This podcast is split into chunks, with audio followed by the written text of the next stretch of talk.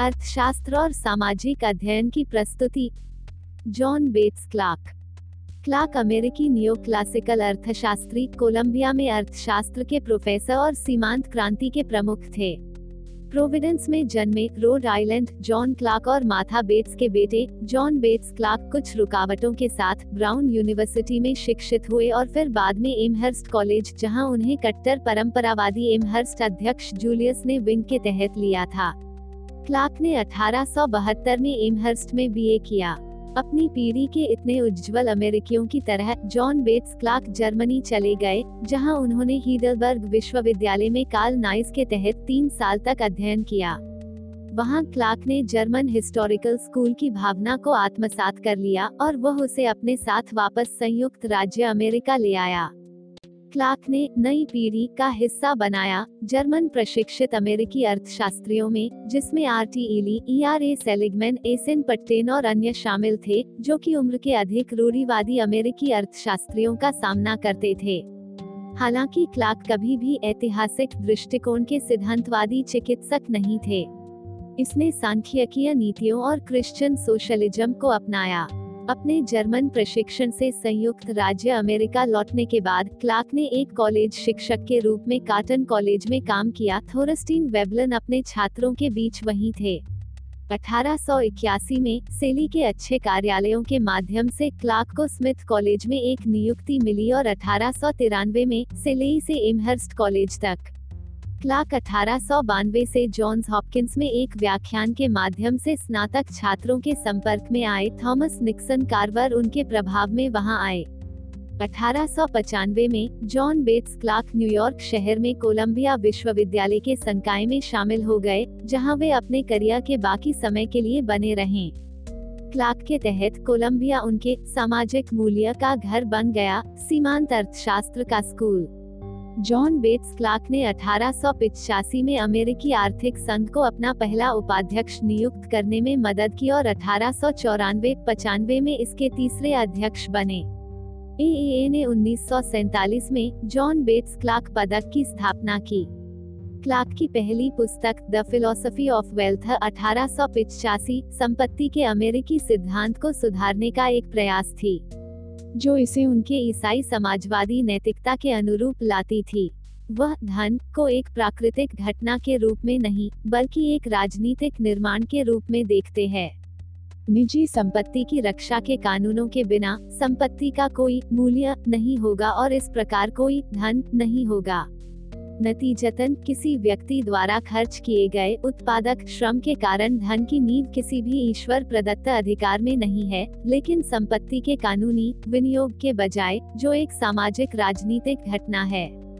Clark ने अर्थशास्त्रियों को आर्थिक आदमी के विचार का पालन करने के लिए पूरी तरह से स्वार्थ से प्रेरित होने और भोलेपन से यह विश्वास दिलाने के लिए कि प्रतियोगिता किसी भी बुरे प्रभाव के लिए स्वार्थी व्यवहार के लिए एक रामबाण हो सकता है। क्लार्क ने सामाजिक पद्धति के अभिन्न के रूप में कार्य प्रणाली व्यक्तिवाद और व्यक्ति को काबनिक संदर्भ में रखने पर ज़ोर दिया। हालाँकि, क्लार्क ने राजनीतिक समाजवाद से दूर हटते हुए तर्क दिया कि पुनर्वितरण की तत्काल योजनाएँ पूरी तरह से निजी प्रोत्साहन को नष्ट कर देंगी। इसके अलावा, वे अनैतिक होंगे क्योंकि प्रयास को पुरस्कृत नहीं किया जाएगा। वितरण के अपने बाद के सिद्धांत का पूर्वाभास करते हुए क्लार्क ने तर्क दिया कि आदर्श, समाजवादी, समाज में नैतिक मामला यह है कि हर कोई वही प्राप्त करता है जो वह पैदा करता है। उनके विचार में ऐसे न्यायपूर्ण समाज के प्रति प्रगति स्वाभाविक है। उन्होंने मिश्रित शब्दों में ट्रेड यूनियन आंदोलन की सराहना की। एक और उनका मानना था कि वे केवल मजदूरों की उचित हिस्सेदारी की मांग कर रहे थे, जिसके बारे में उनका तर्क था कि अतीत में व्यापार मालिकों के अवैध व्यवहारों के कारण उन्हें गिरफ़्तार किया गया था। दूसरी ओर, उन्होंने समाज और इसके नैतिक मूल्यों पर इस एकाधिकारवादी व्यवसाय बनाम एकाधिकारवादी श्रम प्रतियोगिता के विनाशकारी परिणामों को समाप्त कर दिया। अपनी जर्मन शिक्षा को प्रतिध्वनित करते हुए क्लार्क ने तर्क दिया कि राज्य को इस विनाशकारी संघर्ष को समाप्त करने के लिए कदम बढ़ाने की ज़रूरत है। लेकिन यह केवल एक दूसरा सबसे अच्छा समाधान था। पहला सर्वश्रेष्ठ सभी प्रतिभागियों के लिए होगा कि वे स्वयं एक आध्यात्मिक जागृति और एहसास से गुजरें जो कि संघर्ष के बजाय मजदूरी सेटिंग में सहयोग सबसे अच्छा एवेन्यू था। कभी कभी वह राज्य के हस्तक्षेप के बारे में अधिक उत्साही हो जाते था। यदि अपने कानूनों के माध्यम से राज्य धन का निर्माता है तो परिणाम स्वरूप राज्य को यह कहने का नैतिक अधिकार है कि यह कैसे आवंटित और वितरित किया जाता है। जैसा कि वह बाद में लिखते हैं, राज्य और कोई अन्य नहीं कह सकता है कि शुद्ध पूंजी किस रूप में जा सकती है।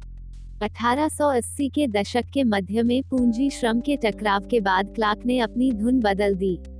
अपने क्रिश्चियन सोशलिस्ट अतीत को दोहराते हुए क्लार्क ने धीरे धीरे एक निश्चित रूप से पूंजीवादी एपोलॉजिस्ट की स्थिति को अपनाया। परिवर्तन के लिए प्रेरणा हेनरी जॉर्ज जैसे कृषि समाजवादियों की बढ़ती लोकप्रियता थी। श्रम के आधार पर संपत्ति के पुराने अमेरिकी सिद्धांतों पर आकर्षित, जॉर्ज ने भूमि पर किराए के अनर्जित वेतन वृद्धि पर हमला किया क्योंकि यह अनुचित रूप से अन्यायपूर्ण था और इस तरह से निष्कासन के अधीन था। लेकिन क्लार्क की संपत्ति के अपने सिद्धांत ने इस बात से इनकार कर दिया कि स्वामित्व केवल उत्पादक श्रम द्वारा वैध है। जॉर्ज को जवाब देने के लिए क्लार्क को यह दिखाने की ज़रूरत थी कि ज़मीन पर कमाई उत्पादन के अन्य कारकों पर होने वाली कमाई से अलग नहीं है। कैपिटल फंड या सोशल कैपिटल, जो विशिष्ट पूंजीगत वस्तुओं से लेकर ज़मीन तक विभिन्न ठोस रूपों के बीच संचारित होता है। एक अर्थ में, क्लार्क को लगता है कि सभी कारक पूंजी है और पूंजी पर कमाई, जो भी रूप में है, वे सभी वैध हैं। यह कोई आश्चर्य की बात नहीं थी। फिर अगले चरण में जॉन बेट्स क्लार्क यह दिखाने के लिए उत्सुक थे कि सभी दुर्लभ कारकों के लिए रिकार्डियन किराए के सिद्धांत को लागू किया गया था। यह अच्छी तरह से ज्ञात था। कम से कम चूँकि फ्रांसिस वॉकर 1876 ने यह स्पष्ट कर दिया था कि भूमि के बारे में काफ़ी कुछ विशेष नहीं था। यदि आप किसी भी कारक को स्थिर रखते हैं, चाहे भूमि या पूंजी या श्रम या जो भी हो, अन्य शेष कारक मामूली सी उत्पादकता को दर्शाते हैं। हालाँकि, अठारह सौ नवासी, इक्यानवे में क्लार्क का महान योगदान यह दर्शाता था कि यदि सभी कारकों को उनके सीमांत उत्पादों का भुगतान किया गया तो कारक आय का योग कुल उत्पादन को समाप्त कर देगा। इस उत्पाद थकावट प्रमेय को वितरण की सीमांत उत्पादकता सिद्धांत के रूप में जाना जाता है। क्लार्क का दृष्टांत 1930 के दशक में फ्रैंक नाइट द्वारा लिया गया था, फिर भी ऑस्ट्रियाई स्कूल के साथ एक और पूंजीगत विवाद था। इसे नियो क्लासिकल ग्रोथ सिद्धांत में शामिल किया गया था। 1950 के दशक में इसने एक और लड़ाई कैम्ब्रिज कैपिटल कंट्रोवर्सी उत्पन्न की। जॉन बेट्स क्लार्क अर्थशास्त्री जॉन मॉरिस क्लार्क के पिता थे।